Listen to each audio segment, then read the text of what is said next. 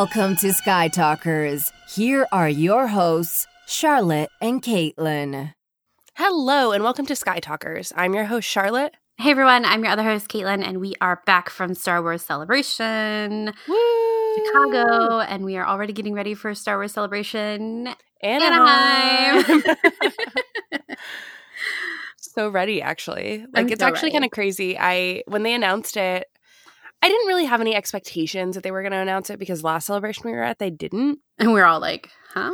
But it definitely softened the blow of leaving Chicago just a little bit, knowing that we'd be back in 2020 at a Mhm. celebration. Yeah, yeah. I'm really excited. I'm excited to go to Anaheim. I'm excited to go to Disneyland. I'm excited for the food trucks. I'm The food excited for food truck. You, everyone freaking talks about the food trucks literally more than anything else when they bring up Celebration in Anaheim. That and this one dollar taco situation at the Hilton. Mhm. Yeah, that that's like all. no, no, no one's like, oh, I had this great experience. I met like an actor, or I did like this panel was amazing. It's like Anaheim food trucks, tacos. They're like, the setup is so good. There's food trucks. The hotels are right right around it. That's, that's all anyone has to say about Celebration Anaheim. Is the I setup mean, is like, great. I There totally relate to this. Oh, like, yeah. it's so great. Their their marketing has worked because like they said Anaheim, and my first thought was, oh my god, the food trucks. I'm so ready. I'm very ready for the food trucks. We And- didn't necessarily wrap up our celebration experience because the last time we talked to you guys, it was Sunday night and we hadn't fully experienced Monday yet. So maybe we should run through how Monday was, our last day at the convention. Monday was really fun. It was, I mean, it was a good day. It was a sad day because it was the last day of celebration. But uh, we went to the Phantom Menace panel, which was interesting. Um, it was good. There was no Natalie Portman and no George Lucas, no Ewan McGregor, and no Liam Neeson. Yes. but the the panel itself we, we talked about this but we we kind of we both kind of hyped it up a little bit too much in our heads but for what it was the fact that like natalie portman wasn't there the panel itself was really good like it was really interesting hearing from a lot of the behind the scenes creators like jean bolte who basically like invented the technology like helped develop the technology for the cgi and for the motion capture like took taking things to the next level amazing why has she Mhm. never been to celebration I don't know. And I've never heard of her before. I, I feel like a bad Star Wars fan, but I don't know if that's my fault or if that's Lucasfilm's fault or something like that. And I am really, really thankful to this panel for like introducing me to her. Mhm. She was the only woman on stage. I just realized that, right?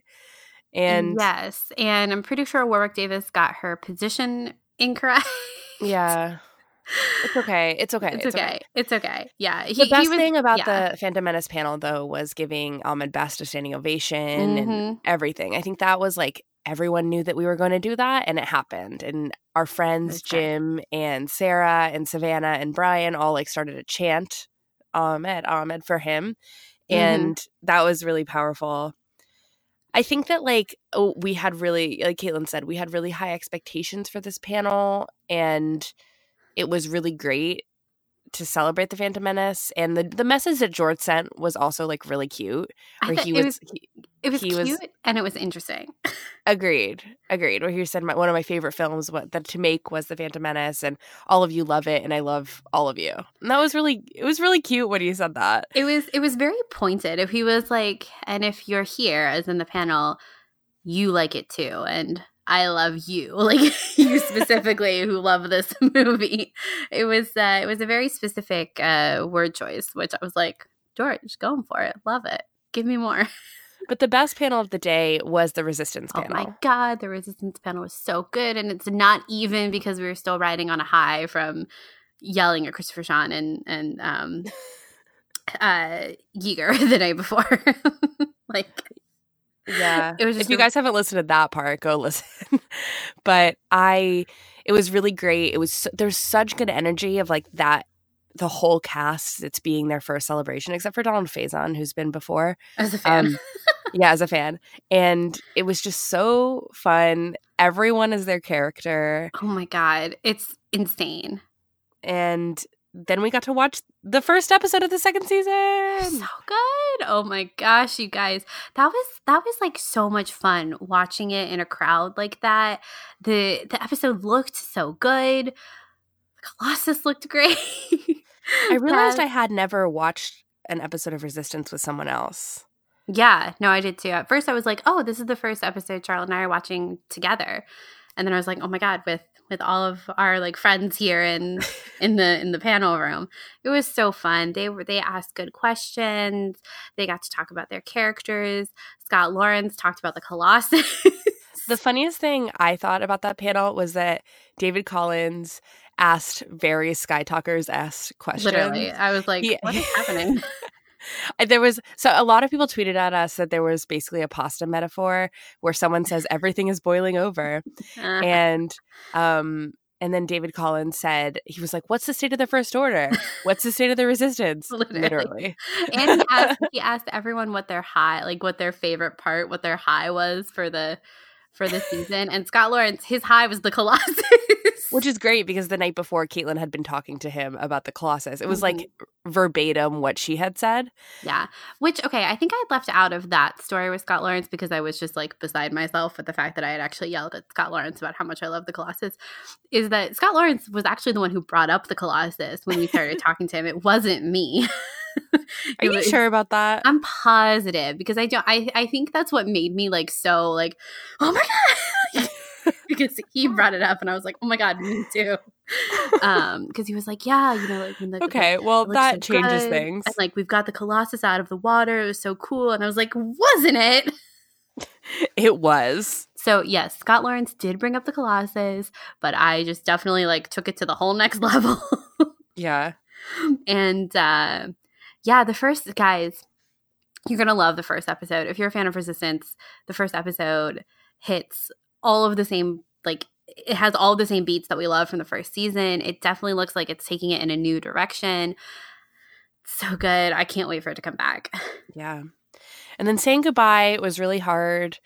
It was very emotional. Mhm. And I was really sad because first off, like within ten like ten minutes before the con ended, basically I got a text that my flight was canceled. So I had to stay one extra day. And I was so tired. And after Caitlin left, I went to the hotel, which I, I decided to stay in the Hyatt, which is connected. I went to the hotel and I was like so sad that it was over. Like the entire night was like me being extremely emotional about how good celebration was. Mhm.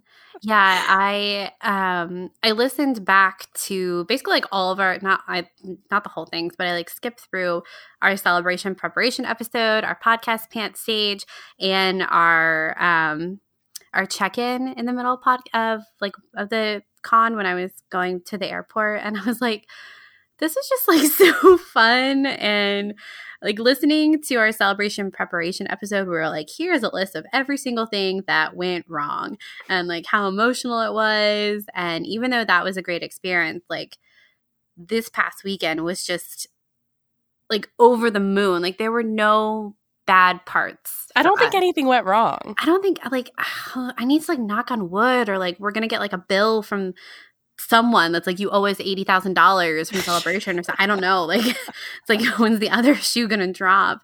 Um, but it was it was just the best like Star Wars time that I think I've ever had, and like every time I, I've listened back to the start of our podcast age like at least a dozen times because just like hearing everyone in the room just makes me like so happy Mhm. and i'm like i that's that's my favorite thing we've ever done with the show honestly just like having everyone there to like talk to about these things and for people to like bring us books and bring questions and it was just it was it was so so so much fun and i can't wait until 2020 to do it all over again and to see all of you guys again um that really i just i don't even know i'm so happy Me too. I feel the same way. So Mhm. thank you guys if you came up to us and talked to us. Thank you for coming to our podcast stage. Thank you for following along with us for celebration, even if you weren't there. And it means the world. And it was so emotional and overwhelming. And when I say that I got back to the hotel and I cried, it was like the moment where like everything kind of caught up to me. And I was like, oh my God, that was the best weekend ever. hmm It really, really was, really was. So, oh boy, here's here's to here's to celebration Anaheim 2020. I don't know how it's going to top it, I really don't know how it's going to top it. Like, but somehow it will. I know it will. yeah, anyway, you know, we talked all about the episode nine teaser the moment it dropped, but we haven't done any deep analysis. Literally the moment it dropped. and a lot, we've thought a lot about it. And I don't like, there's some, there's some like solid thoughts that happened in our panel in our podcast stage mm-hmm. appearance, but we needed to marinate on it. And at this point, it's been a week since it released, which is crazy. And we've thought about it. And what we're going to do is we're going to go through the entire teaser trailer. We had like basically not shot for shot because I find that a little tedious, but I think chronologically is how we're going to go into it and kind of discuss our thoughts. This isn't going to be a three part episode just because I don't really know how to separate it. So I think we're just going to go for it. And um, without further ado, let's get started. So who talks first? You talk first? I talk first. Okay, welcome to part one, the only part. Um, part one, the only part. part one, the only part. where uh, should we start with the title? Yes, even though that's at the end of the trailer. Yeah, let's do it. Let's start with the title. So the title of the film is "The Rise of Skywalker," and we actually spent an alarming amount of time on this in our podcast stage. um, but you said in the in the podcast stage that you weren't quite sure how the title was sitting you sitting with you. Uh, has that opinion changed in the the days since? Well, I think that what we have talked about since off show about, and we mentioned this in the show before about how we have uh, Revenge, Return, Rise. And I really like Rise as a metaphor almost because I think that, that the Skywalker is Ben Solo. And I think that there's like something really great about like the phoenix rising from the ashes type. Um, that's what I think of when I hear rise. Mm-hmm. I like it more. I'm liking it way more. I feel like it is extremely redemption esque. so so on the nose that I'm almost like, this isn't the title. yeah, I think so too. And it still feels weird to me to say like Skywalker is like a collective strange to me and it doesn't necessarily roll off the tongue, but it's starting to. And it's only mm-hmm. been a mm-hmm. week. But what do you think about it? I think when we discussed it at the podcast stage, I really liked and the more I've thought about it, this like flow of the words for the third parts of these trilogies of revenge, uh, return, and rise. Um, I really I, I like it a lot more because I think the, the, honestly the like Skywalker is the thing that like throws me off in this mm-hmm. title that I'm like oh really? Like that's in the title. But the rise I really love for a lot of the reasons you described before. And then something that I've been seeing around the internet um, and something that I thought of a little bit as well is that it, it reads like a hero's journey, these mm-hmm. titles, because it's like revenge is what led to the darkness, what led to despair. And so there was a return that kind of started things over. And now we're getting to the rise. And mm-hmm. then that was kind of my initial thoughts at the time. And then kind of being on the internet and hearing people talk about it and talking about it too people really kind of paralleled it to Anakin's journey as well. Like the and and that connects us right back to Kylo, right? Hit some of his first words in this trilogy were I will finish what you started, grandfather.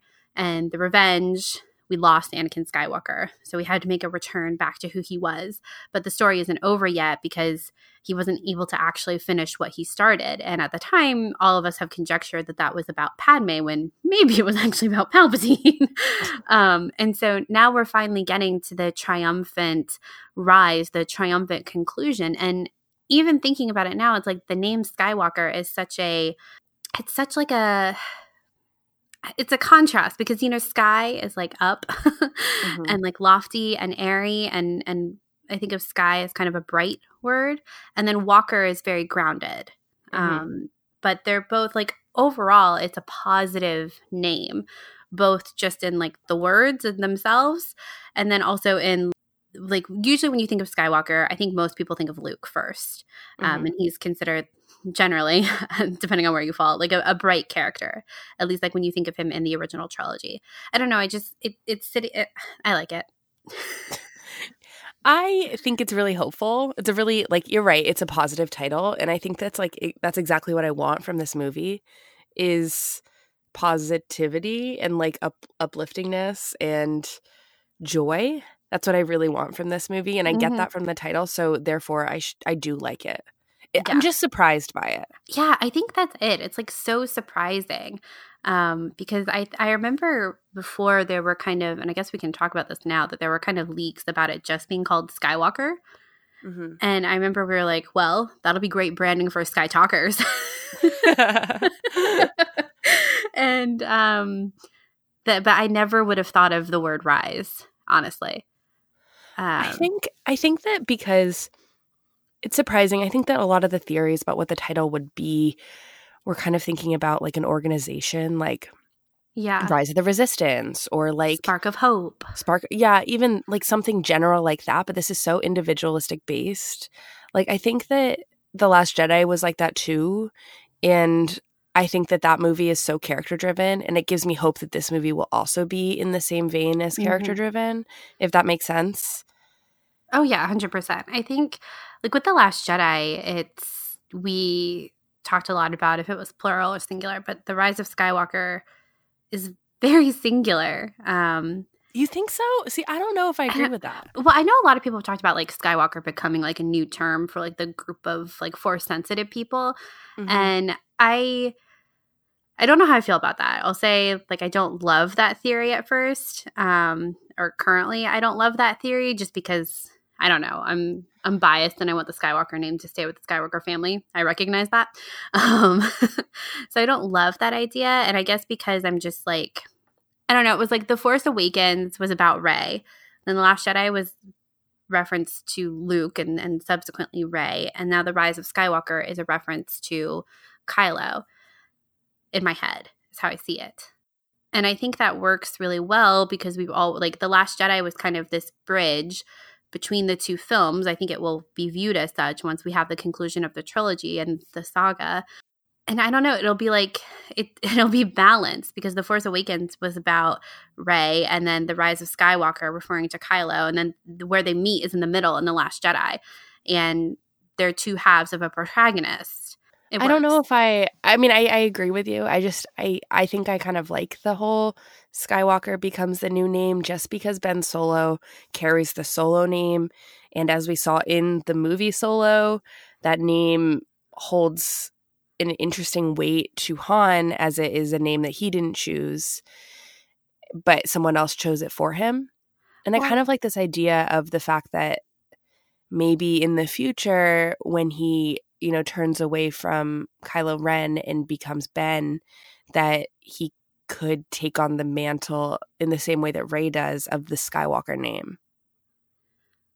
Yeah, I guess I just view it as he already has that name and I kind of view it the opposite way in regards to like the solo name as in like I think that that detail about Han's life works really well when we look at Kylo and how he has had like Solo was a name given to Han, just like Kylo Ren was a like it's a shell around the real person of Ben Solo. But even then, like the real person of Ben Solo, that name Solo isn't actually real. I mean, it's real, but it was like it was given. And so I kind of see Ben choosing to take the name Skywalker as like the first choice that he's made for himself that's like true. Yeah. I mean, I, I feel like that's what I'm saying. You're just kind of saying it a little differently. Yeah, I guess I guess I just don't know. I guess my hang up, not hang up, but the thing I don't I'm not on board with quite yet is like Skywalker being the term for the new like Jedi. The weird thing is, is that like I just can't and I just finished reading Master and Apprentice. I just can't picture the Jedi Order ever going back to how it was in every other Star Wars movie. Mm-hmm. I don't think it can. That's the, the and that's why I think that like it makes sense for them to kind of go forward with a new name and like go away from the Jedi and just kind of work towards a new title.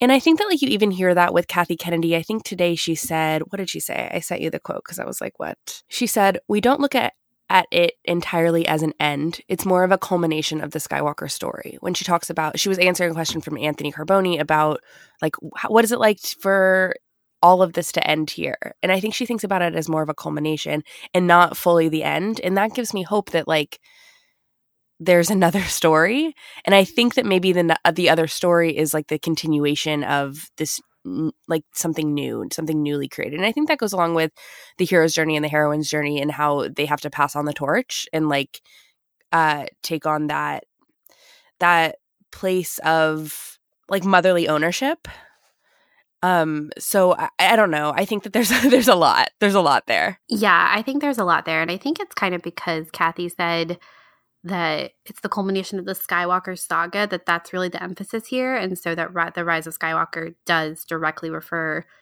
kind of individualistically just to the family. mm-hmm.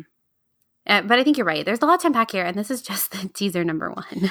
well the all the other like best thing about this teaser is that the color which we all screamed about Everyone has been like, purple. hashtag it's purple. and like it is purple which is great because the last jedi's color was red. The force awakens color was blue right? Am i right about that? Hmm Yeah, they come might have been yellow but and they come together and now it's blue. I mean it's purple. Yeah, and but blue and red come Make together like lightsabers, and it comes together to make purple, and that's just kind of that's just kind of crazy. yeah. I mean it's just they're like telling us pretty obviously what's gonna happen but That's it. all and I, I'm like, I'm like so nervous to be like, this is so obvious. Because then what if it's not? I know. I know.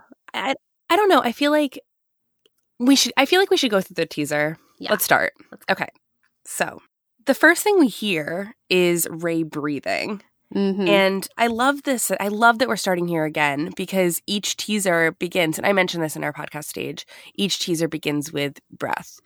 So Finn really stressed in The Force Awakens, Finn always a little stressed. being pretty stressed in The Last Jedi. But here we have like pretty even leveled breath. Mhm. And I love that. I think that it is so indicative of her character journey and I think it's pretty representative. If if we had Finn, I'm sure his breath would also be pretty level as well. I think what the biggest surprise was hearing Luke's voice. Yeah. It was so surprising. Um, and he, what he first says is, "We've passed on all we know. A thousand generations live in you now, but this is your fight." I love this because it is like I said it, here we are at an individualistic journey.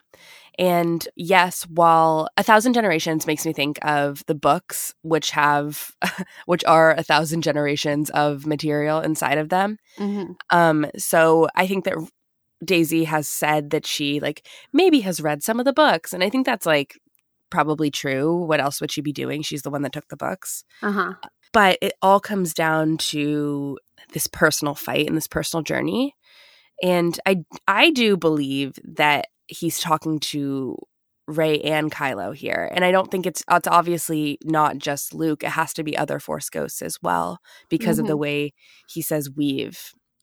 I'm ready to be disappointed in that it just being Yoda and Luke. I'm, I'm ready for that too. I am preparing myself for that. Mhm. But I don't know if you guys remember in in the Ahsoka episode that we we did, I was like, I think it would be so great when the Force Ghosts come back in episode nine if it was like even Ahsoka was included in there and we don't even know that like how that's how she like how did she get to this point?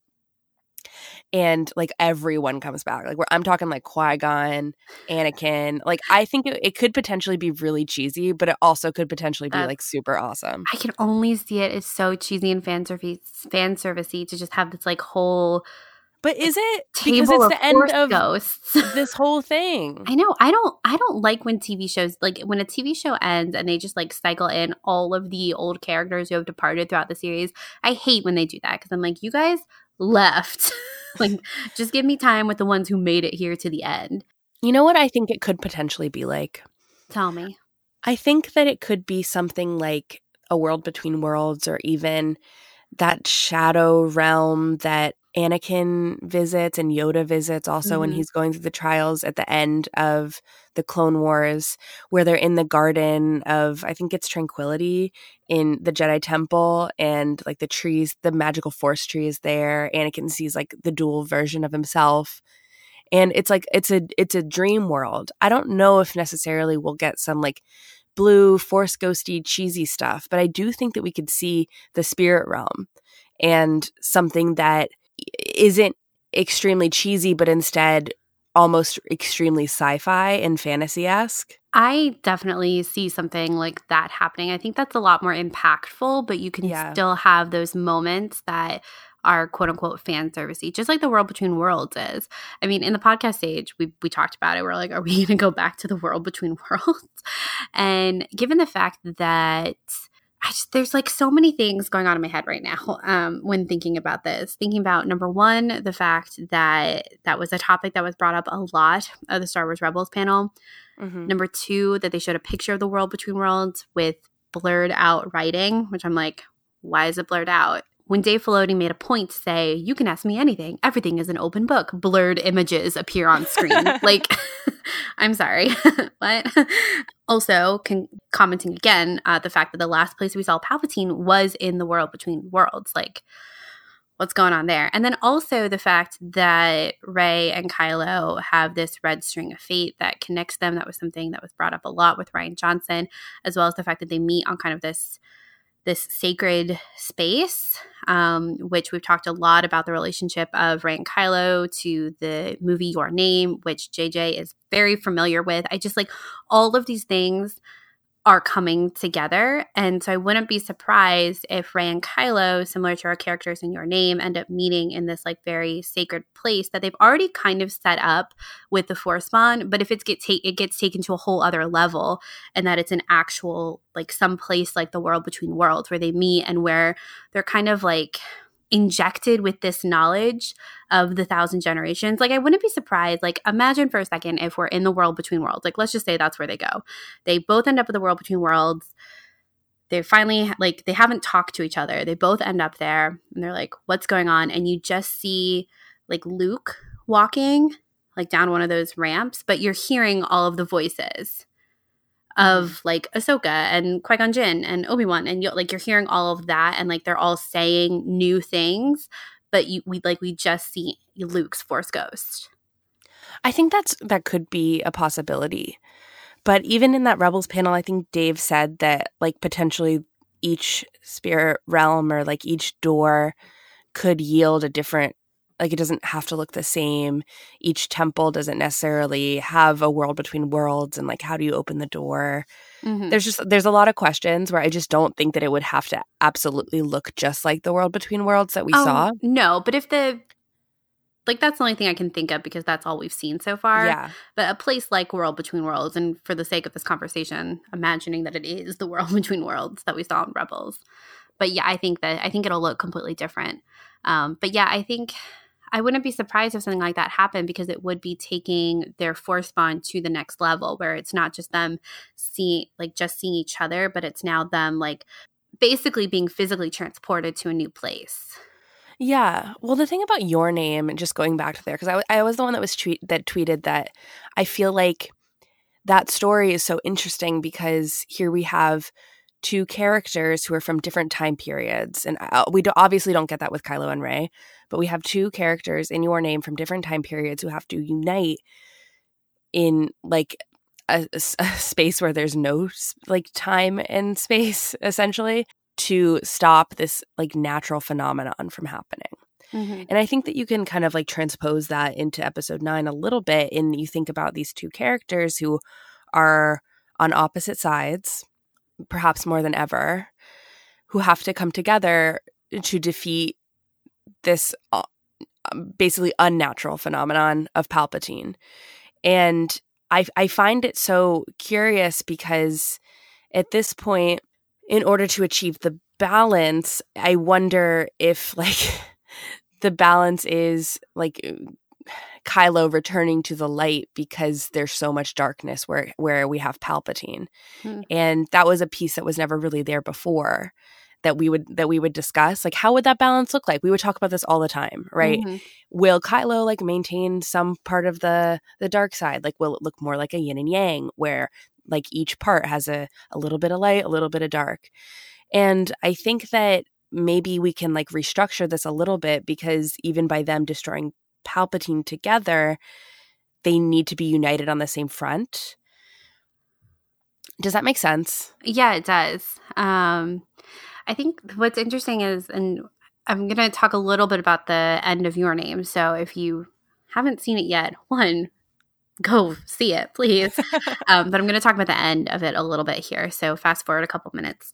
The one thing I like about the end of your name is that it kind of perfectly balanced the like bigger picture of the meteor coming with the relationship between the characters. And if you can kind of like take the metaphor a step further and be like, oh, Palpatine is the meteor that's kind of been there the whole time and like it's finally coming, like that's the dark evil in your name. Um, and so they're like the two characters are doing everything they can to remedy this destruction from happening to save all these people. Just like we kind of think that Rey and Kylo are going to come together to like once and for all take down the evil that is Palpatine. Um, but also like when the two characters in your name finally meet, there's like I don't know, they just it's like still about their relationship, and at like the end of the day, that like the I can't remember their names right now, but the guy character like the last thing he wanted to tell the girl was that he loved her even in like in the middle of this like horrible evil that's coming through. I don't know. I'm like, my god, that's so romantic. like I wonder what we're gonna, how that's going to translate into Star Wars. Um because I think something like that will happen. But I guess kind of going back to what we were talking about about the balance, I honestly have no idea how that works because I mean, we have talked ad nauseum for the past like two years about the balance of the force and how Rey and Kylo come together to represent the balance. But like now we have, like, honestly, the biggest plot twist I don't think any of us saw coming of Palpatine returning. And Palpatine really does like embody like pure evil in I don't know, like the biggest way. It's kind of crazy. And so I think you're kind of right that maybe like Ben returning to the light side actually does balance it out if you still have Palpatine. But theoretically, they're going to get rid of Palpatine. So then, like, then what yeah. happens? Well, I think like I was just rewatching the Force Awakens teaser, and you hear Andy Serkis's voice overhead that says, "There's been an awakening. Have you felt it?" Mm-hmm. And he goes on to say, "The darkness and the light." And I think that, like, while The Force Awakens, yes, is Rey's story and everything, but I do think that the Force awakened in that movie, and potentially it wasn't just it wasn't just Rey, but it was also Kylo, and both of them have to. I, I mean, I really think this. Both of them have to take down Palpatine collectively, and they have to work together and find that even ground. Mm-hmm. I don't know what that looks like in terms of Kylo being on the dark side, being on the light side. What does that mean for balance? Maybe it's just some something more than, you know, one character is dark and the other character is light. Like, I suppose the balance was achieved when, I, I mean, we thought for years the balance was achieved when Vader threw Palpatine down that shaft in in Return of the Jedi, and Anakin came back from the dark side. Um, and I oh. think that you can say that the force was balanced then, but it became unbalanced. I don't know. It's very confusing. I think I got to go back and listen to one of our Last Jedi episodes because before The Last Jedi, because I swear we had a theory at the time that we were like, what if something in The Last Jedi completely like retcons like big things that have happened in the first six? Yeah. I mean, I think that like the coolest thing ever, and not necessarily using the word retcon because I kind of hate that word. Yeah. But, but the coolest thing, is, yeah, I think the coolest thing ever about every single Star Wars movie so far is that it changes my perception for the better of everything that came before it. Mm-hmm like I, you have that with solo you have that with rebels you have that with resistance you have that with the sequel trilogy as a whole you look at at least for me like even on a micro level i look at the relationship of han and leia super differently than i mm-hmm. used to just by the very existence of the sequel trilogy and where they came I, I don't know. I feel like that's like one example, but I think that you can pull something from every single movie and how you view it, or like even just in solo, like you look at L L 3s character and like the Millennium Falcon a little bit differently. You look at all these things super differently. And I see them creating another like avenue for us to look at Return of the Jedi and the balance and Anakin's legacy and everything that those original 6 movies were all about. I think that we'll be able to look at that even more and understand even with a clearer scope what the balance of the force really is all about. Well, it's crazy too because then you start thinking about like that was something that we were all so certain of, right? It's like the prequel trilogy, the, the first trilogy is Anakin's fall, and the second trilogy is Anakin's return. And like that was the story. We were like, all of these things, like all these things that happen in the Clone Wars or in the the first trilogy films, like all those things are like you know, in Clone Wars, we talk a lot about how like Ahsoka can't be that person to bring Anakin back. Like she can never be that close to Anakin because it has to be Luke. Mm-hmm. But then it's like now you look at it and you're like, oh, like that story isn't actually finished yet. Like it's still ongoing. Like it's not like there was a stop on Anakin's story or even Luke's story at the end of Return of the Jedi. The, all of the things that they did and said and the things they failed at and didn't accomplish and even the things they did accomplish are still having ripple effects and i think like we always talk about it that way but the fact that this film is called the rise of skywalker really just like makes you look at it all over again and be like okay, yes, like that was actually correct. like this is a nine part story, which is something we just we talk we like talk about so much here. And the fact that they said that it's multiple, so refreshing. It's so refreshing it. that they said that multiple times in the panel of this is a three part play, a nine part saga. Here we are at the end. It's the culmination of the Skywalker saga. Like this is the story of the Skywalkers. They have to play a central role in it. And that means you have to be cognizant of Anakin, Luke, and Kylo's stories, as well as Leia and Han, and like now Rey as well, and like how she fits into all of this. I just think it's so incredibly interesting. Yeah. and two, when you start going back in time a little bit and thinking about how George said a lot that it was always he had always envisioned like nine pieces mm-hmm. um, to this story, and then Kathy and JJ both talking about how they spoke with George a lot about episode nine. I know, meeting before they wrote the script. And I mean, I'm sure that was just. I, you, I hear one meeting, but I don't. I think that's a very big meeting, plus a couple of emails, plus a lot of phone plus calls. a couple of emails. Yeah, George like, Lucas I think it's like SkywalkerSound.com. I literally like I just think that it's like constant communication. And mm-hmm. to me, this is something that we've theorized and talked about for so long that George's like we have a whole series about it about George's influence and like that it even the ripple effects are felt today of George Lucas um as a creator and how these these films aren't created in a silo that without his influence. And now we see that like for years they've talked about how like oh yeah, we disregarded George's you know his drafts. We we wrote our own. I don't know if i fully buy that. I honestly don't. I don't think that they threw all those away. I think that they they lucasfilm loves to use old concepts and refine them and bring them back. And it, it really gives me hope that JJ and Kathleen and everyone who's working on episode nine, Chris Terrio, are talking with George about like what is the saga even about and how do we underscore this with like an you know uh, we underline this with like four underlines in the rise of skywalker mm-hmm. how do mm-hmm. we make this a satisfying conclusion to this three act play I remember, um, I forget what behind the scene featurette it was, but it was Doug Chiang, and he was talking about how Oh, it's when they were designing. It, it's the K two. It's the K two one when they're talking about mm-hmm. designing K two, and they're like, "Oh, we thought about making him like um, a different kind of C three PO," and then they're like, "Well, that wasn't really working." So we went back to our safety net of Ralph McQuarrie, and I liked how you described that of like our safety net, and it goes into what you're saying, how they never Lucasfilm never really throws anything away. Yeah. I just kind of wonder at what point because they they said that like this Palpatine thing has been planned from the beginning, mm-hmm. right? Which again, look to the animation department for the future of Star Wars. It's no coincidence that Palpatine is featuring heavily in the end of Rebels, Rebels. because that's all around the same time that all of this all of these conversations are happening and i yep. just the synergy there man and it's not even synergy because it's not like it's happening at the same time it's just like to our knowledge yeah it is all the pieces are on the table and all these creators are kind of playing with these pieces. Little but like little do we know how much it's going to impact like literally six years later. Mm-hmm. yeah exactly. Which means that dave filoni knows how episode 9 ends. Oh yeah for sure he does. Guarantee it.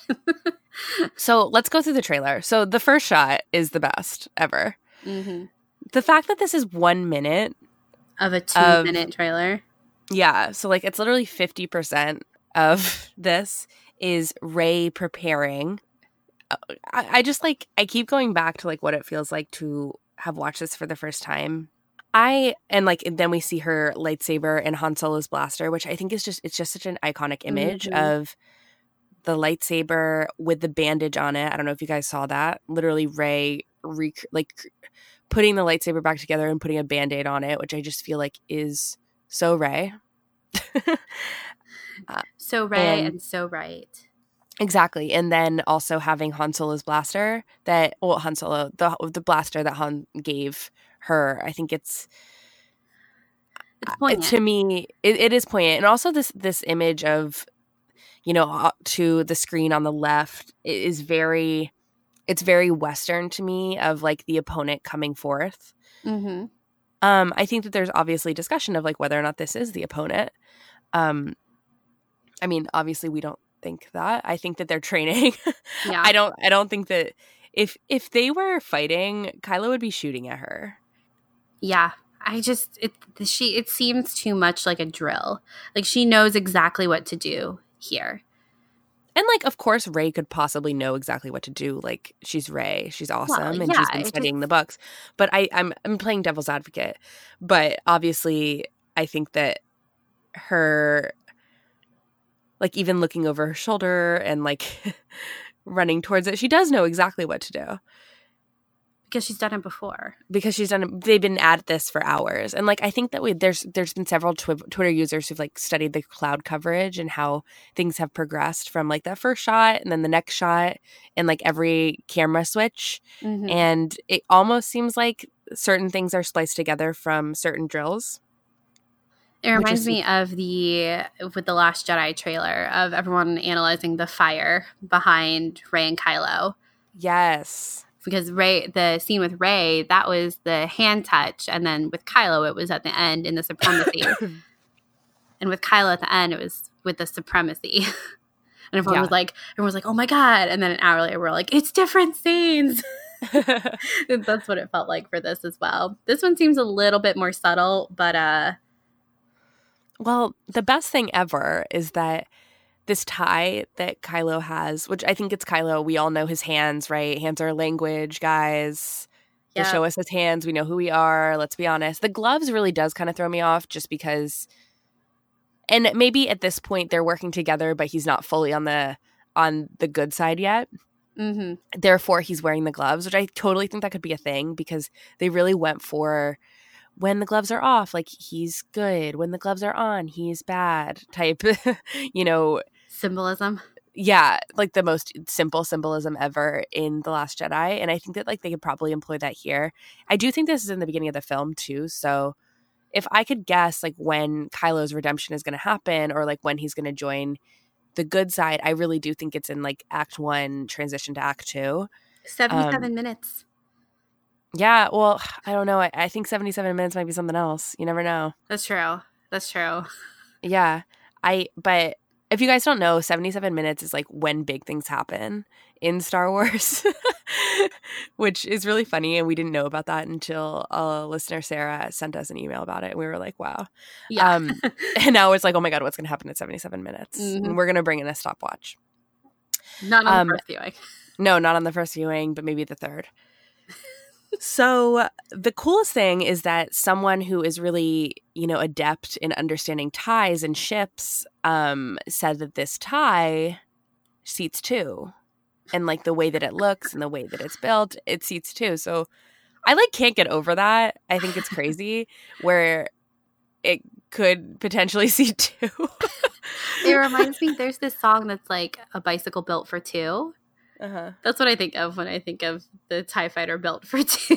well i do think about that tie fighter that has like the two like the two roundness i think that it's even on the resistance poster um but this one i think is pretty roomy and large and potentially she's jumping on it to get inside of it and i don't know why they're training like i think that there's a couple of re- like things that we could theorize about like what they're training for but i think that it's obviously that they're trying to figure out how to like they have Meet- a, they meet have up. a plan. yeah they have a plan but like what is the plan and i think that it's in they're going to be put into some situation where one person's like going really fast and they have to like access this somehow and I don't know how, but I I don't think that like this will be the final result. I don't know maybe they'll have the tie when they go through whatever drill they're doing in like actuality, but I can't wait. Maybe maybe they're like practicing their force connection.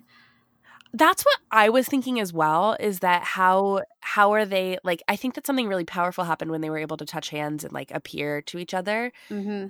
Like how do they make it so that the force opens up again for them like is it potentially they have to do something like extremely cosmic and large and almost to the point like we had I was just watching The Force Awakens yesterday when, when um I watched guys I watch The Force Awakens and The Last Jedi like basically every week at this point if you were wondering.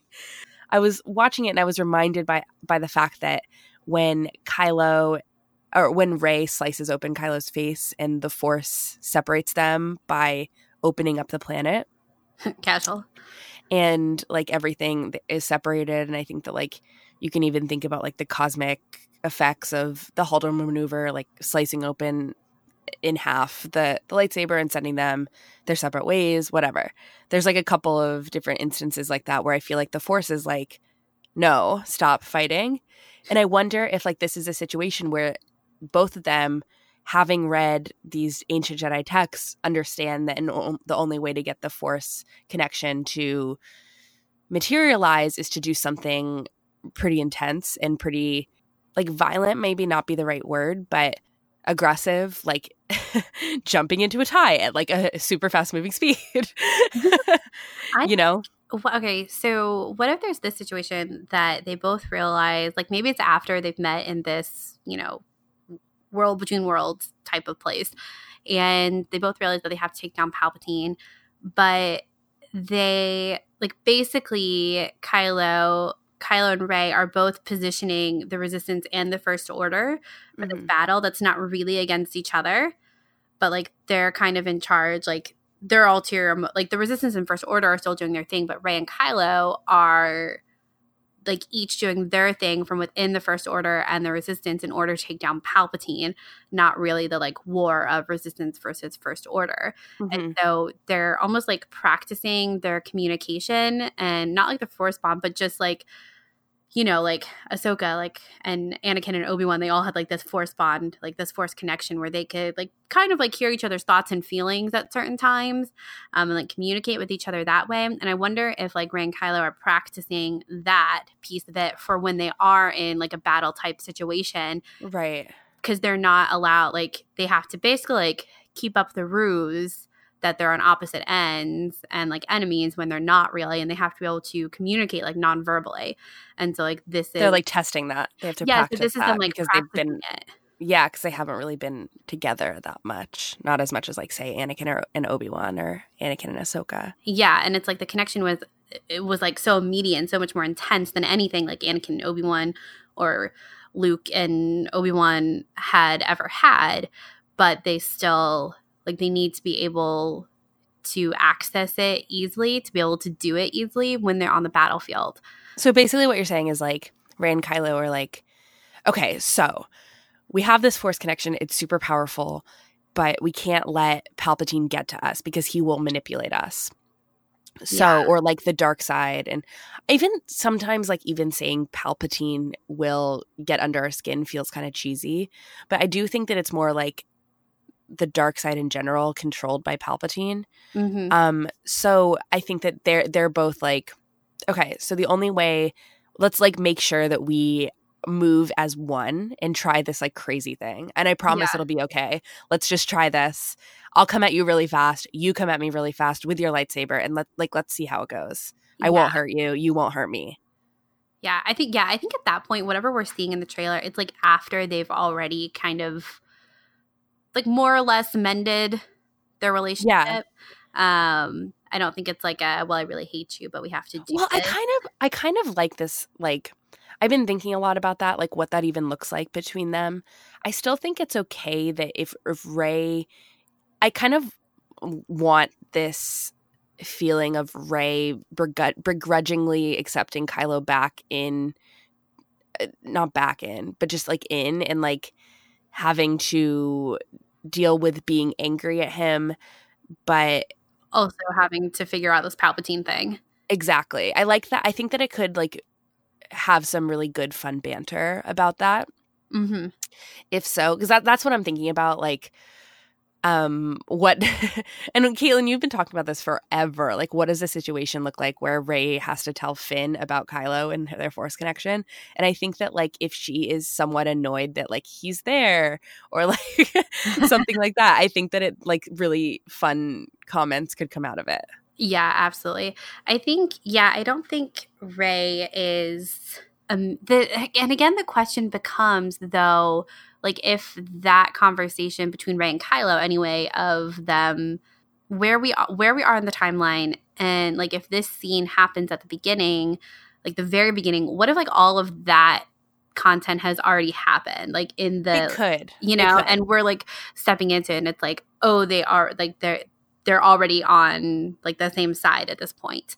Um, even if they're like being secretive about it whether it's just with the first order or with the resistance as well yeah, I I also think that that's a possibility. i mean anything's But- possibility again, it's just the fact that like conflict between them does have to unfold because that needs to be resolved in the Mhm. same way that like a new conflict was kind of started at the end of The Last Jedi between them, where Kylo, you know, was triggered and acted out, I guess. yeah And Rey kind of did not accept him back hmm and i think that, that that conflict definitely has to be resolved in this movie um and kylo has to earn his place back which is why i think that like a witty banter between them could be really interesting. Can you imagine? No i can't because I, i'm just like i'm thinking about the conflict between the characters. Like i don't think that we can step into this story without there being like a wall between Rey and kylo even though they they have to work through that wall hmm Yeah, I that's why I think it's kind of a situation where the force spawn, like the force, brings them to this sacred place before they've resolved their issues. And Yeah. that's where they find out or start to find out what's happening with Palpatine, whatever it is, and they realize that they have to work together. And it's like and Kylo's, you know, Kylo's like, this is what I said. Like, we have to destroy the Sith. We have to destroy the Jedi. We have to destroy all of it. And Rey's like, I get that, but that's not the issue here. right uh, you're right, but you're also incredibly wrong. You're that. also like incredibly intense. Like, let's Yeah. simmer down. Take it down. The best thing about- degrees. Us discussing this is something that we've talked about before about how the fight between the First Order and the Resistance should take kind of second stage in this movie, in that it's like a greater threat is at play here. Um, kind of pulling the strings of all these and like this war that has gone on, the Star War that has gone on for so long, is ultimately cyclical and needs to stop and almost it's so the same as what we heard before that like something even greater like palpatine coming back something like an extreme or a more extreme threat um kind of renders that smaller do you know what i mean yeah, well, it reminds me so much of, I think it was Dave that said this um, throughout the Clone Wars. It's like, and, and I want to say it was when it comes within the like a featurette about heroes on both sides. bye I don't actually remember that. Um, but Dave is talking. Like they're talking about the war of, of the Separatists versus the Galactic Republic, and they're like, at the end of the day, like all of these people are losers. Like Dooku is the loser, the Separatists Yeah. are the loser. Like it's all Palpatine doing it, and like it's the jedi are the losers like Yeah. everyone loses because of palpatine no one. he's the winning. ultimate villain he Yeah. takes and he takes and he takes and like the crazy And- thing is that he took from he's taken from every single one of our main characters especially the sky talkers the sky oh my god especially the skywalkers. I can't believe i just said that. Guys i have a cold so i'm on cold Oh my god, no excuses. i'm just there's those are excuses. My i have a cold. Con crud got me. Um every skywalker has been affected personally by palpatine. I think that you can look at padme and there's all those theories about like her lifeblood drain, being drained by Pal- palpatine sure if you want to go down that path but her lover was taken and manipulated by palpatine. Anakin lost everything because he was lied to for so long about Pal- like from palpatine. You know it, i'm afraid in your anger you killed her. Luke, everything was taken from him, his childhood, his his parents, everything was taken from him from Palpatine and finally he was able to defy that and make sure that Vader uh, would rise above Palpatine. Leia, her entire planet was taken from Palpatine, her her parents, her family, everything that she loved, her her her royalty, her history. And here we have her again, at least in like what we can theorize, potentially her son's upbringing being completely possessed by Palpatine slash Snoke, who I, I suppose is an agent of Palpatine or just another puppet. Um, all of these are everyone is being controlled by Palpatine, every single Skywalker, and it's up to this new generation to rise above and get rid of this evil because there is no greater evil than this master puppet master. Master like, puppet master. When you lay it all out like that, it's like oh my god, it's so obvious. it is so obvious, and it's like, how could we not think Have about this before? Yeah, That he that this and you know we've talked about this so much. That's the crazy thing is that he is the ultimate chess master, and I think that we like almost, I think that we like wanted to transpose Palpatine for Snoke in all these discussions because I think that there's an aftermath, like when Leia feels like her son inside of her about, you know, there's that dark, that creeping dark. And then also um, in The Force Awakens when she goes, no, it was Snoke. He seduced her son to the dark side. And it's like, okay, so we all, we want to say that it's Snoke because we have, we want to like draw this bridge between the prequels and the sequels and the way that they mirror each other because we have Anakin being almost eh, being seduced his entire life by Palpatine, and we want to think the same thing for Ben Solo. And I think that that's true, and that still can be true, but there could be a greater power here, where you know Palpatine is at the top, which it's really interesting because when you follow this line of thought, it's like, okay, so what does this mean for the throne room scene? What does this mean for the fact that Kylo killed Snoke? At that point, you know, there was this there was this man inside of his head this entire time who was his his master, his abuser, everything. Um, that is canon. That's everywhere, and he killed him for Rey for himself. And I think that like the fact that yeah, you're right. Like he's still there, like because is Snoke in league with Palpatine? And I think he is. Or was Snoke always going to usurp and try to defy Palpatine as well? But he was trying to find, like, create the ultimate darkness in Kylo Ren, in, you know, the Skywalker legacy, who has to fulfill and carry out the. The, the murder and the bringing down of Palpatine in the same way that they tried with Vader. But Snoke is or Snoke isn't a Sith, whereas Palpatine is, or I guess perhaps he's a step above Sith at this point.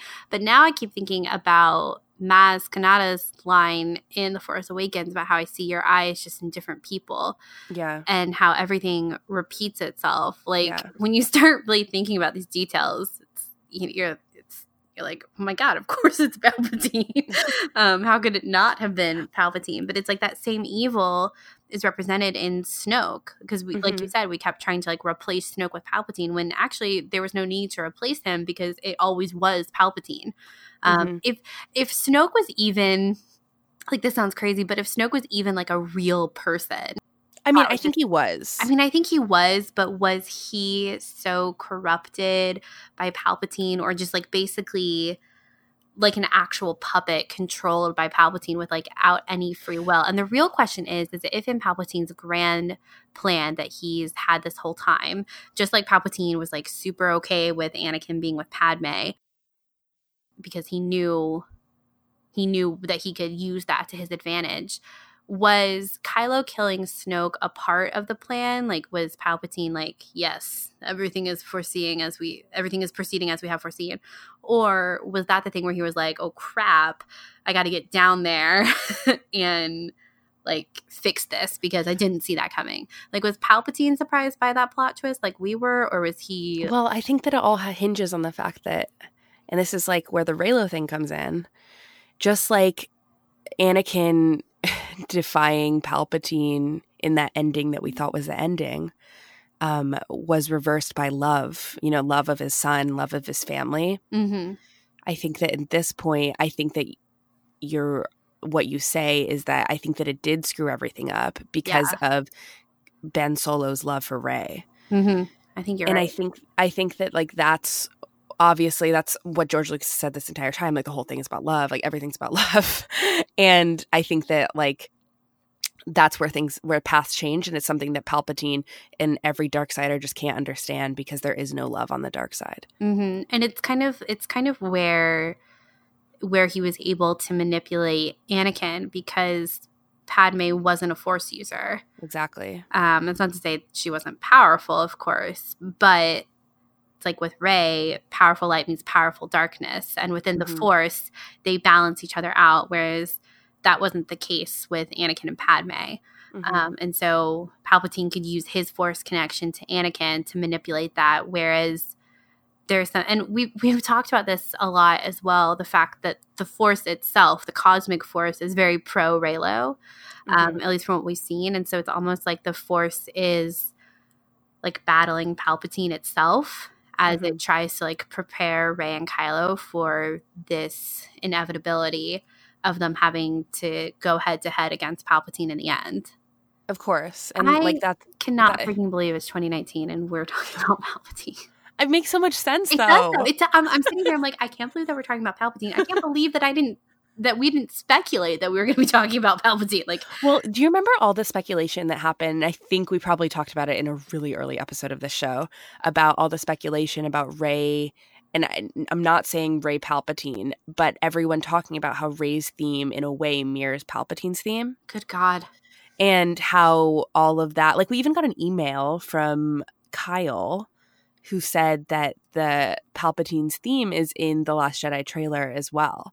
And it's like all these things are seeded in together. And I'm not saying I don't really know enough about music for me to definitively say that Rey's theme contains part of Palpatine's theme, but this theori- theorizing was happening then. Mhm. And I think that like it's safe to say that potentially that could have been something that was seated within because it, it's also like we it was very clear that Rian Johnson had input in talking to John Williams about what themes he wanted to recycle and like what he thought would be so good. Like you even hear Battle of the Heroes from Revenge of the Sith. It's like one of my favorite things in the very beginning of The Last Jedi.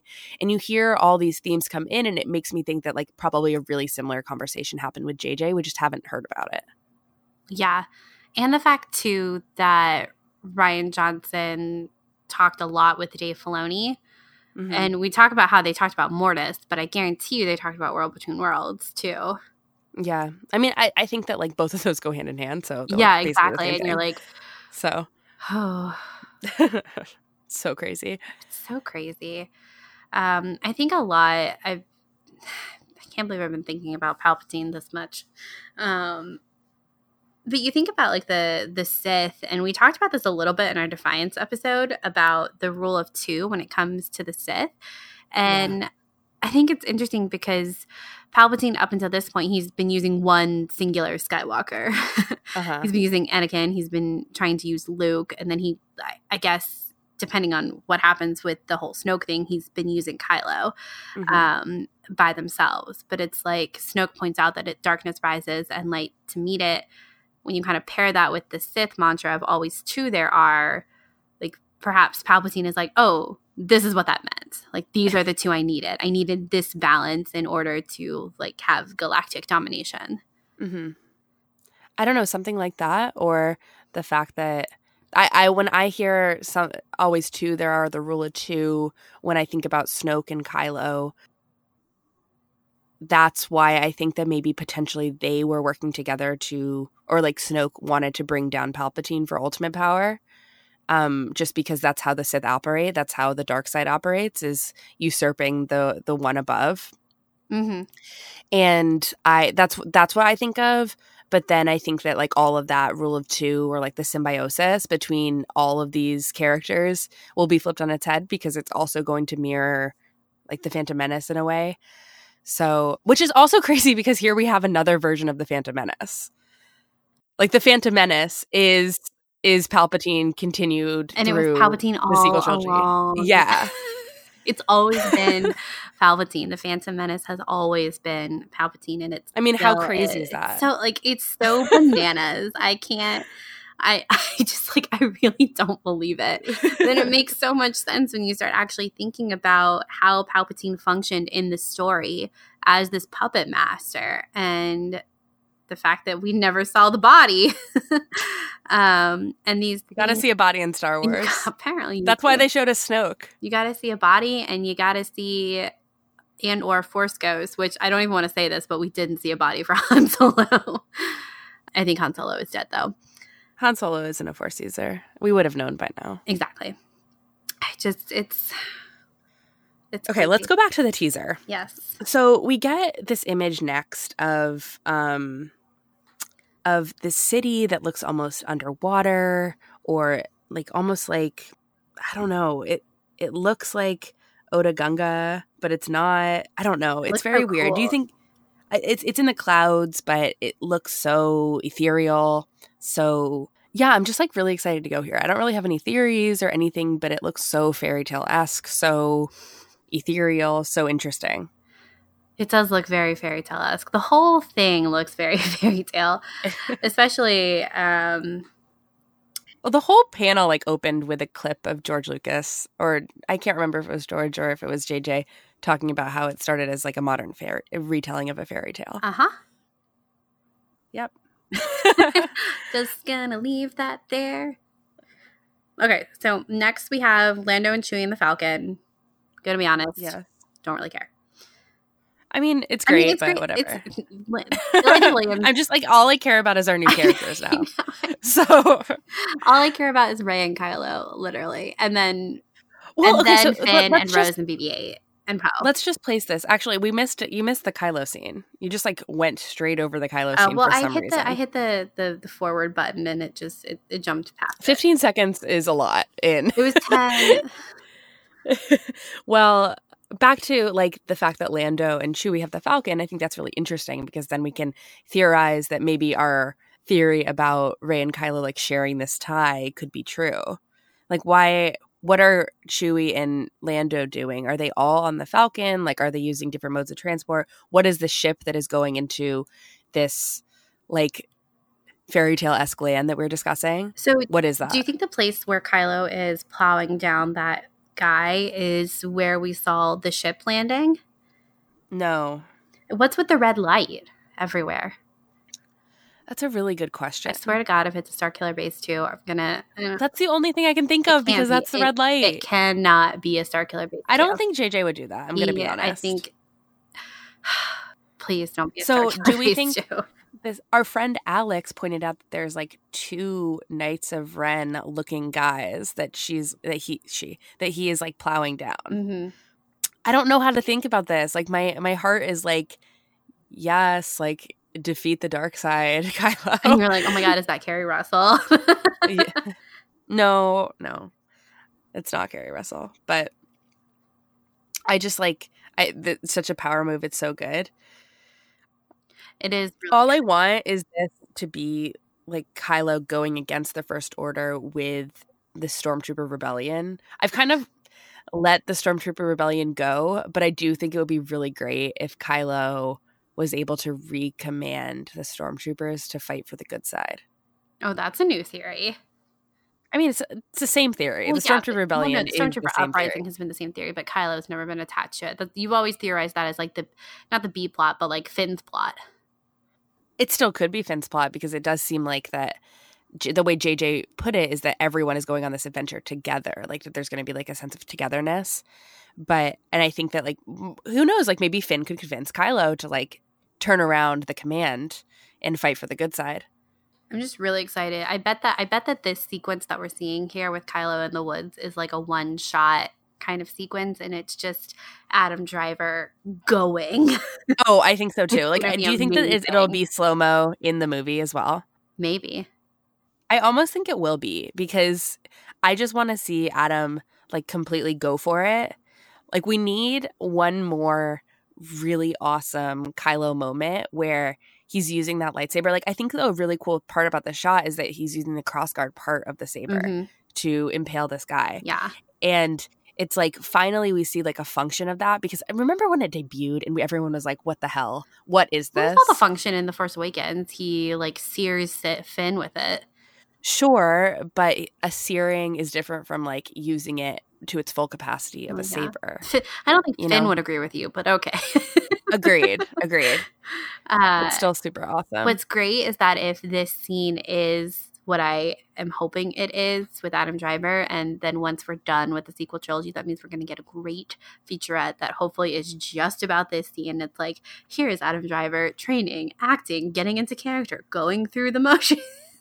Well, I have to say that, like, agreed, but I have to say this setting is also extremely fairy tale. oh, yeah. Oh, my God. It's like, The it's forest. like a dark Every, every time you show me a forest, I'm like, where are we?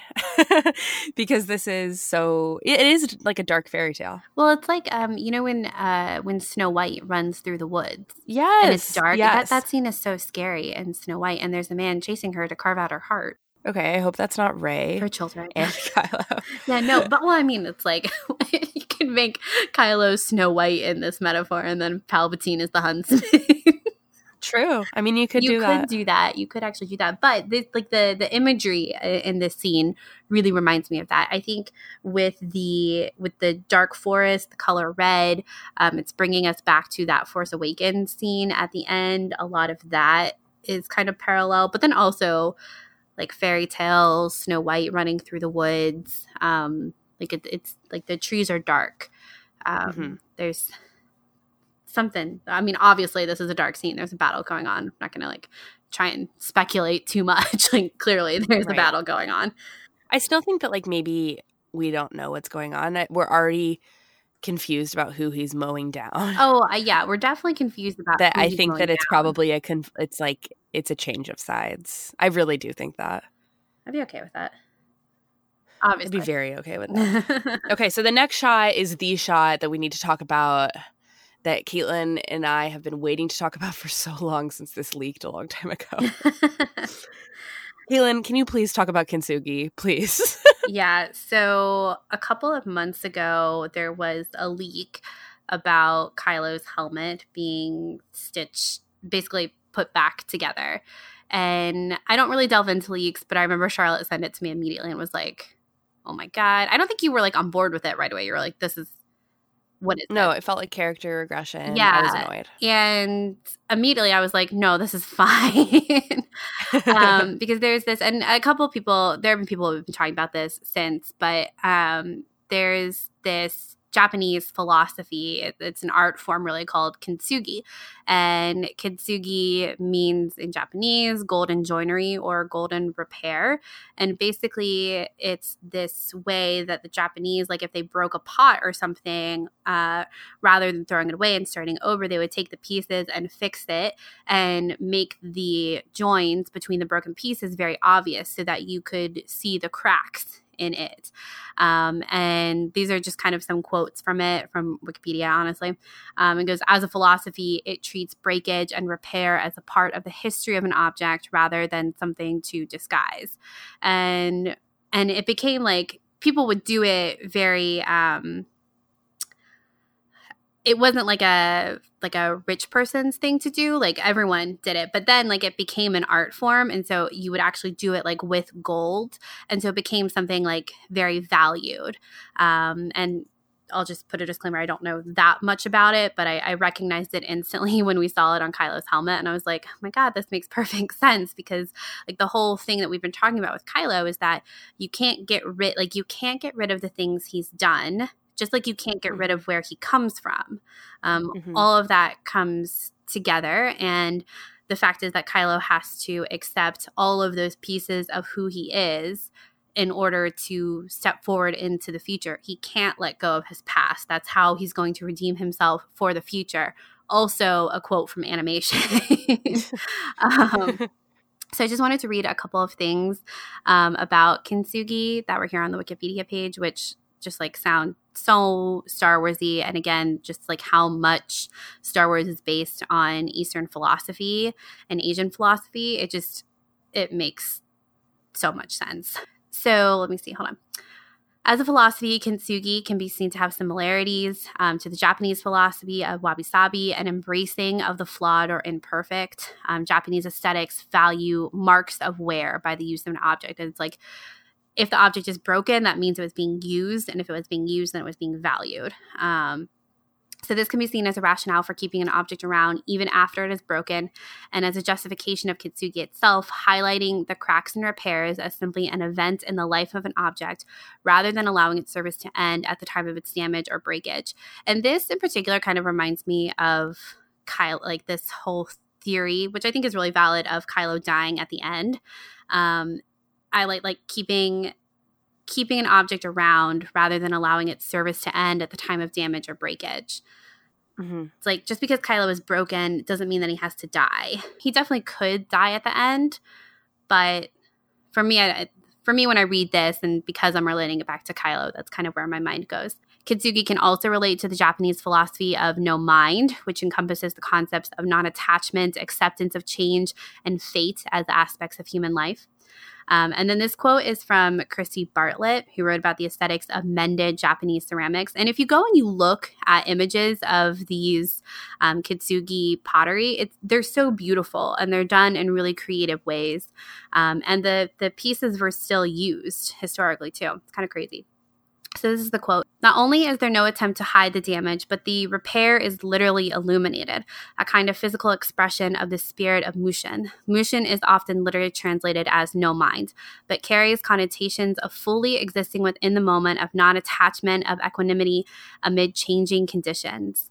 The existence over time to which all humans are susceptible could not be clearer than in the breaks, the knocks, and the shattering to which ceramic ware, too, is subject. The poignancy or aesthetic of existence has been known in Japan as mono no aware, a compassionate sensitivity or perhaps identification with things outside of oneself. And, like, if that just doesn't sound like the whole philosophy of what Star Wars has been leading to this whole time, I really don't know what does. Even with Luke Skywalker himself. Um, the existence over time to which all humans are susceptible cannot be clearer than in the breaks, the knocks, and the shattering of which pieces like ceramics are subject to as well.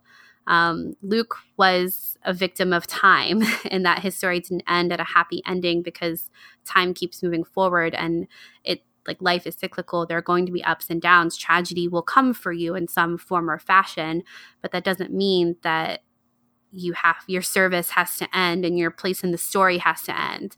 And Kintsugi is all about acknowledging those like those hardships, especially when like you use it like as an art form, not just as an actual way to repair something like a, a vase or a bowl to use again. I just like when I saw that on Kylo's helmet way back when, I was like, yes. I agree. And you're selling yourself short. I hadn't seen anyone think about this before you did.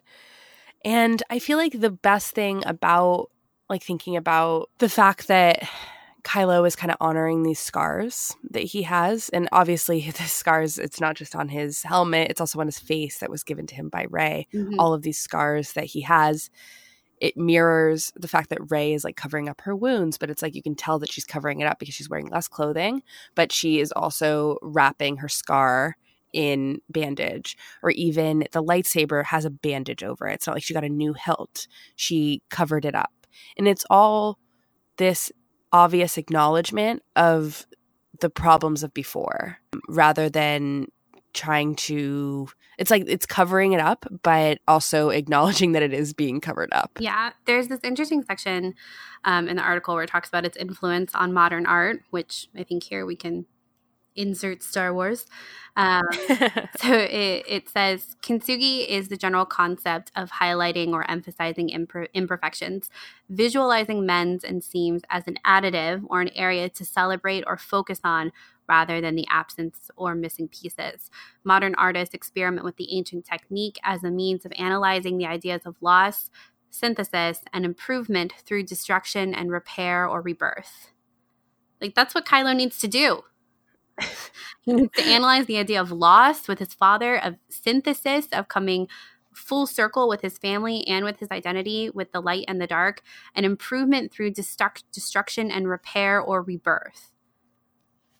That like that's Kylo's thesis statement. yes. Um, I don't know. Yeah, the I remember some Reylos were kind of worried, um, or people who are Bendemptionists were kind of worried when they saw the mask coming back. But I really do think for as much as these things are supposed to be highly symbolic, like the mask itself is a shell, as it's been described multiple times in canon around Kylo Ren. The fact that it's being repaired is and it's also a broken shell now. It's a broken a shell. repaired but broken shell. Mm-hmm. And now it's literally broken. And even though the mask itself will eventually be thrown by the wayside, I think um, and and perhaps it could even be kept something like that because it's not Kylo who's fixing the helmet. Um, it's yeah. Th- let's get back to the trailer because hand. the fact that it's yeah, what is up with the furry hand? So is it you know Kylo that's like fix my helmet, or is it someone else? Yeah, so that's the weird thing to me that, and I've also seen this theory spring up around the internet about like, will there be in the absence of Kylo, you know, running amok with Rey and like defeating Palpatine, what happens to the supreme leader? Will Hux like take over as the supreme leader and kind of hide um, within this mask? Will there be a like a puppet leader in in the interim? Will there be like an, a hostage takeover, a hostile takeover? I don't know. Like I think that that's a valid theory, and that's why they have they don't show Kylo mending his helmet and they don't show him in the helmet at all in this trailer mm-hmm. is because like you want to think about like oh that could be something that could happen mm-hmm. you know in in the fact that I I've been very open about the fact that I really do think that Hux will stage a coup um and have a hostile takeover of the government that Kylo is running yeah maybe the end result of that is it works and Hux is in charge and he doesn't and he wears the mask. Mm-hmm. You, Hux wears the mask. He could. I mean, he could. I think. Yeah. I think those are all really feasible theories as far as like in regards to like who's making the mask, like who's behest, where it's going, is being kept, is it being worn by someone other than Kylo. I think all of those are really interesting theories that I'm sure we'll speculate a lot more on once we get more teasers and trailers and stuff. But I think the philosophy behind Kintsugi, I think it has to be heavily considered um, because we see Kylo in that mask on the we saw it on the mural um, at Star Wars Celebration. Celebration. So I think that they're wanting you. I don't know. To me, I was like, it's Kintsugi. Everything is fine. I think at some point in the movie, Kylo will wear this helmet. Yeah, I think like, so too. And you have to. It is Kylo's helmet. Like you have to consider it a part of him. Mm-hmm. Yeah, absolutely. Um, it's really interesting. Okay, so back to the teaser. So we get this shot, and then we get a shot of Finn and Poe, which I think is watching Kylo and Rey spar uh, in that first scene. Mm-hmm. Yeah, I mean, I just think I, he, he's holding the staff. Like, she's probably like, "Here, hold my staff. I'm gonna go do this." That's how it feels, and like the the the the like topography around them looks just like the desert that they were in before. I could be totally wrong about this, but I think that it's that's fun to speculate that it's like part of the same scene. Yeah, that they're witnessing it. And I like his express. I like Finn's expression too because he's kind of like mm, not so sure. He's like kind of concerned, yeah, kind of in kind of judgy. Yeah, which I'm like, there's that emotion I want out of that like whole dynamic. exactly. And then we have BB-8 and his new buddy, which I think like on a thematic level, I think it's really interesting that they choose to bring in a smaller droid I don't know what to think about it, and I don't really know like D-O's personality. Um, if super cute, and I think that they like in the concepts they showed at the panel, there was even like a rubber ducky and like a duckling, and that's kind of how they're like uh, kind of presenting this character that like potentially he kind of imprints on BB-8 and just follows him around just like a duckling would it's super cute. It's just an interesting addition thematically. Like, why do we need another droid? And why do we need a droid? And I think that it might have to do with this idea of companionship all throughout Star Wars, where in that last one, we have the main droid get his counterpart. Like, we have. We have uh, C3PO and R2D2, and they are counterparts and we, each each character has like a buddy in its way in its in its own way you know mm-hmm. and everyone, maybe this is everyone is, needs a buddy Well, I think that that's like that's true about Star Wars is that like you kind of everyone does need a buddy and like the whole idea of not being alone in Star Wars and in the sequel trilogy is so important that like here we have another character, BB-8, the star of the sequel trilogy in terms of droids, getting a buddy so he's not just alone. And I know that we can talk about resistance and we can talk about CB23 and everything and um that those droids that are introduced here, but I think that like purely from this for the sake of the movies and from a thematic standpoint, I think that that's totally a valid um reading of this. Everyone needs a friend. Well, yeah. Everyone you don't deserve to be alone. Yeah, they would never have to be alone again. Yep. Okay. Wow. okay, so we're back to Lando and Chewie. We already talked about that. That's great. Exciting. Sure. and then the saga comes to an end. And then this this fun like looks like it's almost a pod racing Yeah. area. I don't know. Got- what is They've got like lights on the side of it, almost like it's a landing or like a lane that you're supposed to go yeah through. that's that's why i think it's a pod racing area because it's you know you have to stand stay within those like a race racetrack Mhm. See this great shot of C3PO just like holding on to the mast of this ship, as it were, and it's like, what are we i love it it looks like an old like a like a It kind not a pirate ship it- but like a sailboat It kind of weird way. reminds me. This is a weird cut. It reminds me a little bit of Treasure Planet. i agree i was thinking about that as well about how it has that steampunk Yeah, sci-fi pirate ship kind of look Yeah, Yeah.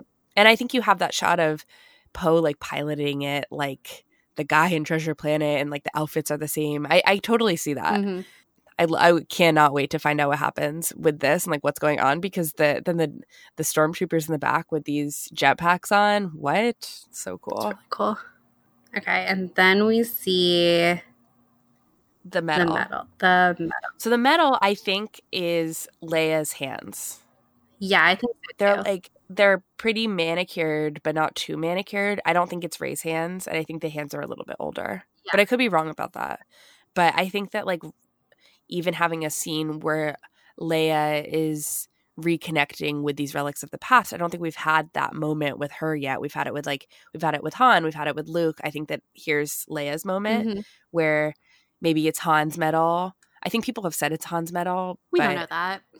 Yeah, we don't know that. I think that it could be Luke's medal, but I think that probably if it's in the Falcon, it's probably yeah, I mean, I Han's think medal. it's likely Han's medal, but it could not be Yeah. Han. There, she could have. it- She could pick up another one. She could pick up them both, um, and be like, "Man, you know, I should have given Chewie one." maybe maybe in the next scene, she's like, "Here, you should have this, Chewie." Yeah, that would be really. I don't know if I can't. I I I've seen people talk about that before, and I think that that would be a little too fan servicey in my opinion. I think if like But it would be kind of funny. and like walked out, and then like Chewie, Picked it up. yeah, or just like put it in his bag, but like not as like a, I guess now it's mine, but as a like, oh, this was Han's. And- yeah. Now it's yeah, mine. or or I guess even if Leia was like, a, he would want you to have this. I Uh-huh. could, I, I think I could get behind that. Um, Yeah, it'd be weird. I agree.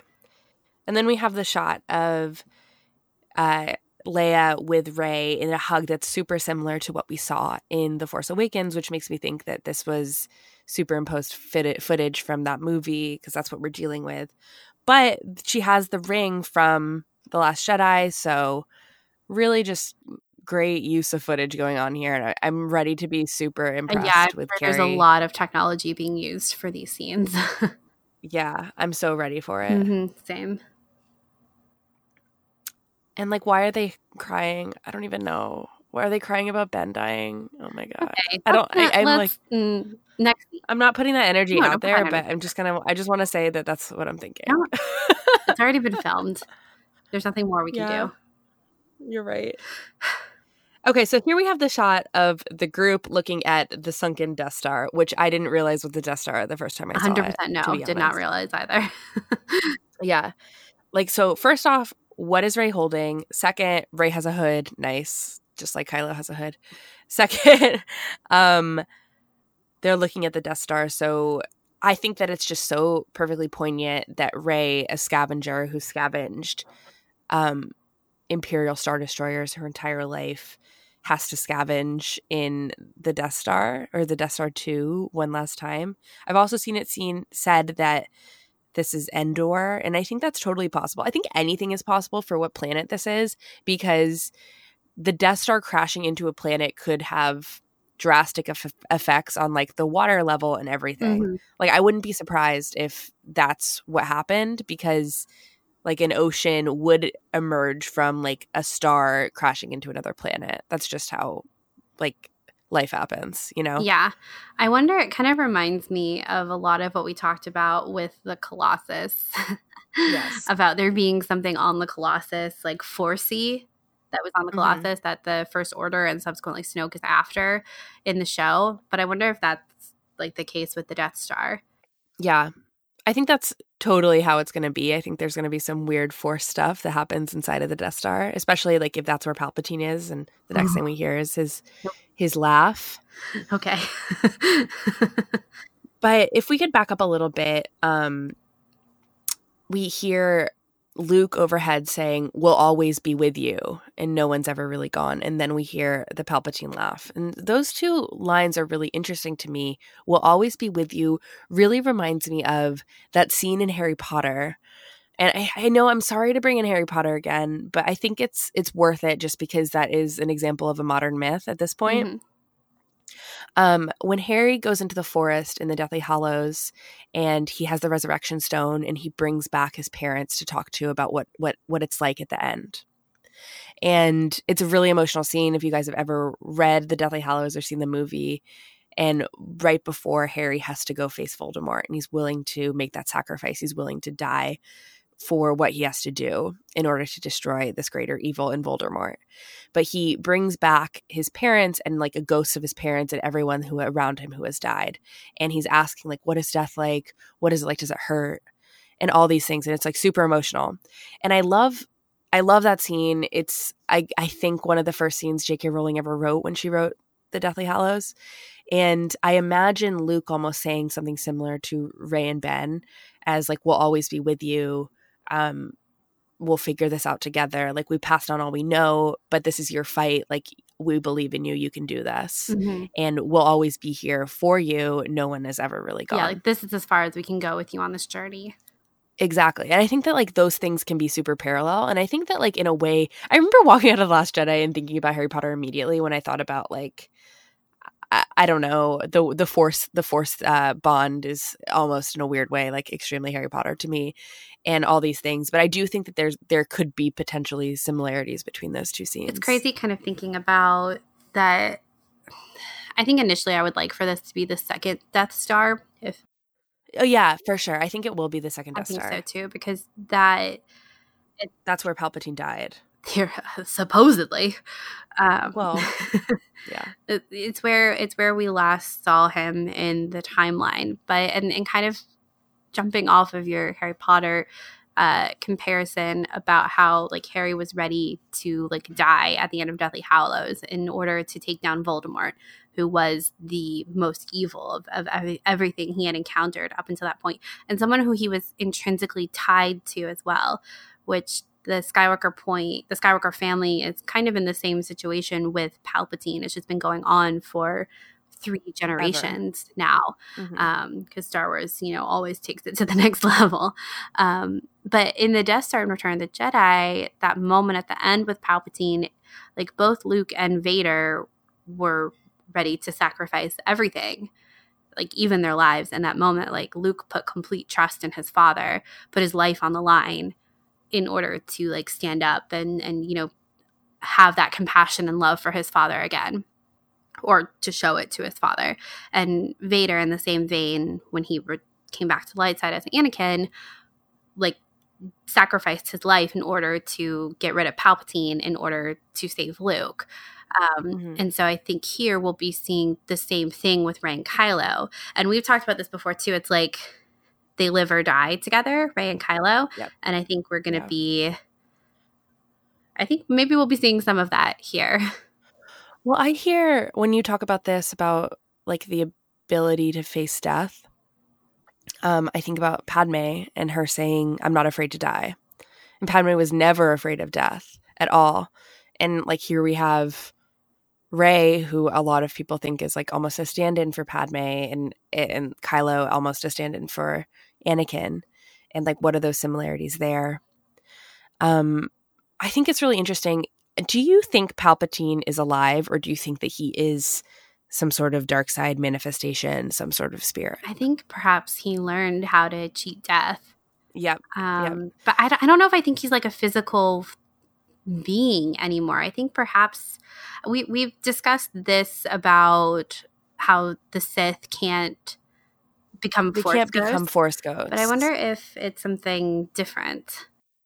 But they can. Like if But apparently, like the dark side can possess certain um things. yeah, if, Pal- if Palpatine was like if Palpatine was never really even a Sith to begin with, um, it was just like a placeholder for him. I mean, it could have been. I, I think always about that line, which I think this is just so evil if you follow this line of thinking of Palpatine being like, to cheat death is a path or is an ability only one has achieved, but if we work together, we can discover the secret. He says that to Anakin the moment after he turns to the dark side and pledges himself.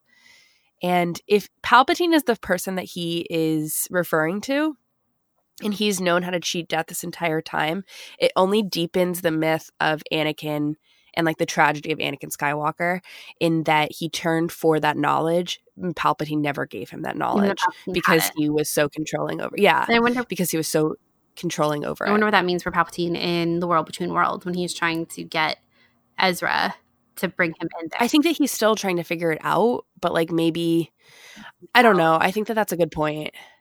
That's a good point because yeah, I mean, nothing has been confirmed about the world between worlds. right. Like that. That's the thing. They can do whatever they want. yeah, that, that's a, there's a reason why Palpatine wasn't like Ezra. I'm here so I can learn how to cheat death. Yeah. Well, the whole thing is that like all of the canon about Plagueis and I mean, all we know is the the tragedy of Darth Plagueis the Wise, right? That he told Anakin in Revenge of the Sith, but like Darth Bane and like all of this, you know, extra ex- ex- extended universe, expanded universe stuff isn't really canon anymore. So I really do think that like they can do anything with Palpatine and his ability to understand how to cheat death that wouldn't surprise me. yeah. I'm like, this is the most I've ever thought about Palpatine in my entire life. That's not true. We've talked about Palpatine, We've talked about at Palpatine wit's a end. lot, but never this much in one episode. He comes up Yeah, a lot, but it's always like, well, Palpatine sucked, but he's dead. This, this all just goes back to me really needing Rey's vision that she has in the elevator to be right. When well, she doesn't have the vision in the elevator, she has the vision in the hut. When she says, you know, Solid and clear. um, yeah, solid and clear. You will not bow before Snoke. I I see. I just really hope that there's a future for them together, and that vision that they both saw, or that she saw, that she's the one that is right. Mhm.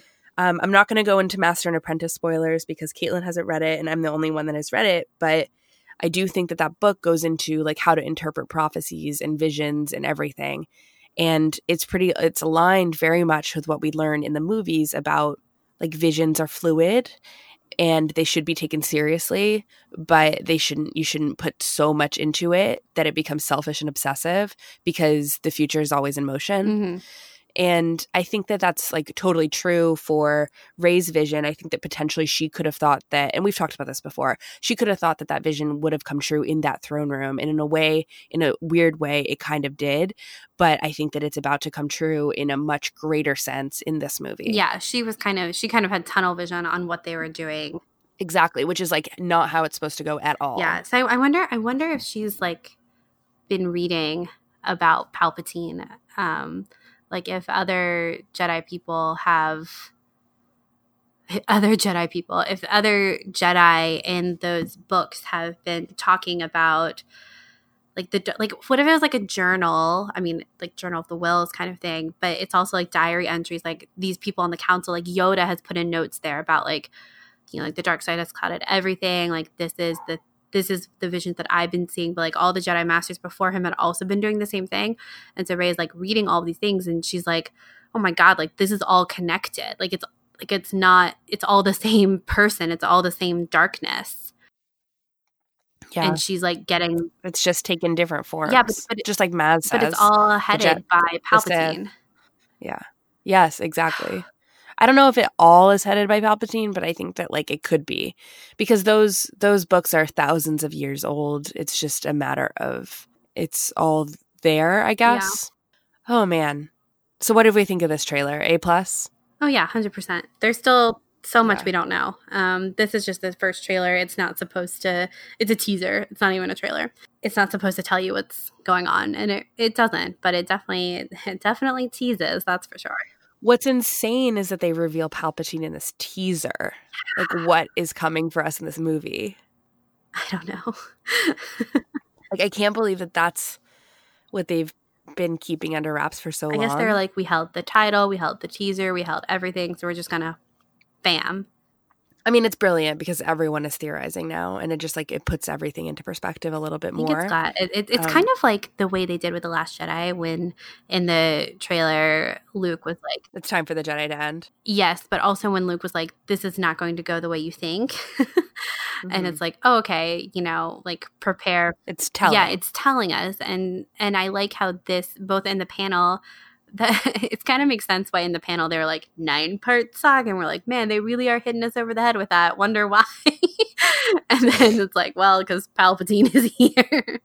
Um, it's so and funny. they're like for the next eight months that everyone is going to be revisiting the first trilogy and the clone wars and all of that. It's funny because in our queen shadow episode we were talking about how great it was that palpatine is so unbelievably sinister around padme. Mm-hmm I think it's so interesting that even that deeply in canon, they are still sowing the seeds for how Palpatine has manipulated or tried to manipulate the Skywalkers for so long, Padme being a Skywalker.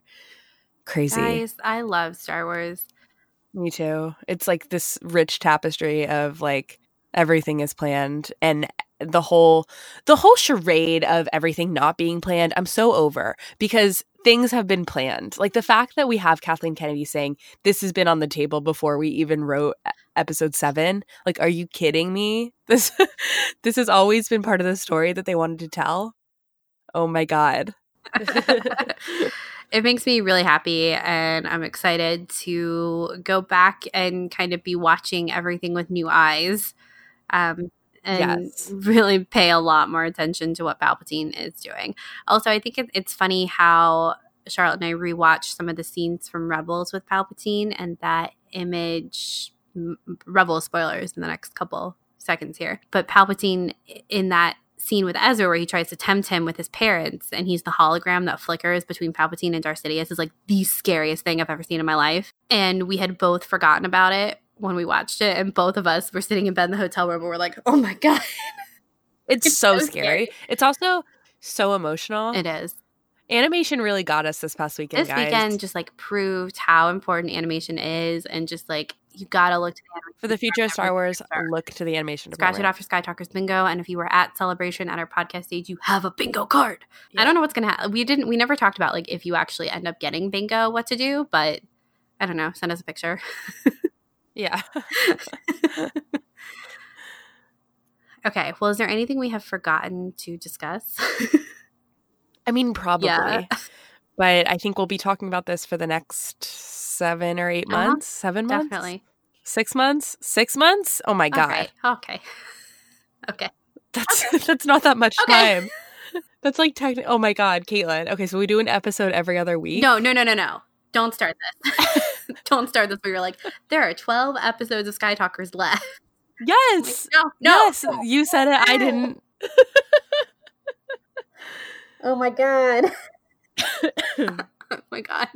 I just, I didn't even realize that I was actually doing the math. I just like picked a number.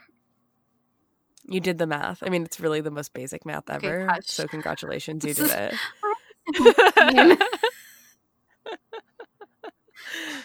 Okay, well, that's stressful. I think we need to sign off so I can go watch The Phantom Menace. I know, right? That's really stressful. 12 episodes. Oh my god actually that's like really right at 12 episodes because the movie will probably come out around the 17th 16th of december and we're at the Keelan, you're doing this. I'm not doing this. I just want to say. this is why i don't like when I've taught you well, young Padawan. this is why i don't like when you do it because it like this is what my head does it just like starts spiraling and i'm pretty good at compartmentalizing and being like no i'm not going to think about that but once i do think about that then i'm just like oh my god i can't stop and that's where i am right now okay okay well thanks for listening All right. um, I hope you enjoyed our trailer breakdown speculation road that we traveled on this episode. Um, thank you again to everyone who was either at our podcast stage, said hello to us at Celebration, or just followed along online. Um, it has been so fun. It's, it's I love Star Wars. I love Star Wars Celebration. Um, I can't say that enough, and it was really fantastic to spend time with as many of you as we could for however brief it was. Um, it really did mean a lot to us to, like we said before, have you talking back to us in person instead of just online um, for a couple of days. But if you want to follow us online until Celebration 2020, you can head on over to at Sky Talkers Pod on Twitter or our personal handles at Clarity and at Caitlin Flusher. We also have our website, skytalkers.com, Instagram, Facebook, wherever you choose to get your social media. We're probably there. Just Google search us. And uh, you can also head on over to iTunes and leave us a five star review so other people can join in the speculation train with us and we can all have fun together. That was my train noise. I figured. Okay. I want to thank our amazing patrons Jason, Bailey, Eric, Kelly, Kimberly, Amy, Neil, Mary, Larry, James, Sarah, Susanna, Z, Cherie, Angela, Diana, Becca, Lynn, Katie, Courtney, Brian, Amy, Kelly, Jim, Swara, Gina, Ewan, Rebecca, Donnie, Vundacast Productions, Christian, Adam, Megan, Courtney, Santara, Thomas, John, Dominic, Megan, Kate, Matthew, Fernanda, Chell, Manny, David, Claudia, Kate, Brooklyn, L- Lady Valkyrie, Jenny, Blessed Cheesemaker, Danny, Lumparoo, Patrick, James, Hamsa from a certain point of view, The Dorky Diva Show, Megan, Stuart, Kyle, Jennifer, Kels, Chastity, Alaya, Travis, Katie, Alyssa, Rebecca, Andy, Delaney, Angela, Ali, Natalia, Nat- Ali, Natalia, Daz, Serene, Shireen, Jordan, Molly, Aaron, Brooke, Helly, Scott, Ira Bell, BJ, Casey, Lauren, Tom, Edith, Connie, Robbie, Kirsty, the Clashing Sabers podcast, and Chuck. You guys are awesome, and your support really does mean the world. I'm sorry that I was like croaking through that. I'm sick. I have the con crud. but I hope you forgive me. Thank you guys so much for supporting us. Yes, thank you guys. And as always, until next time, may the force be with you. May the force be with you.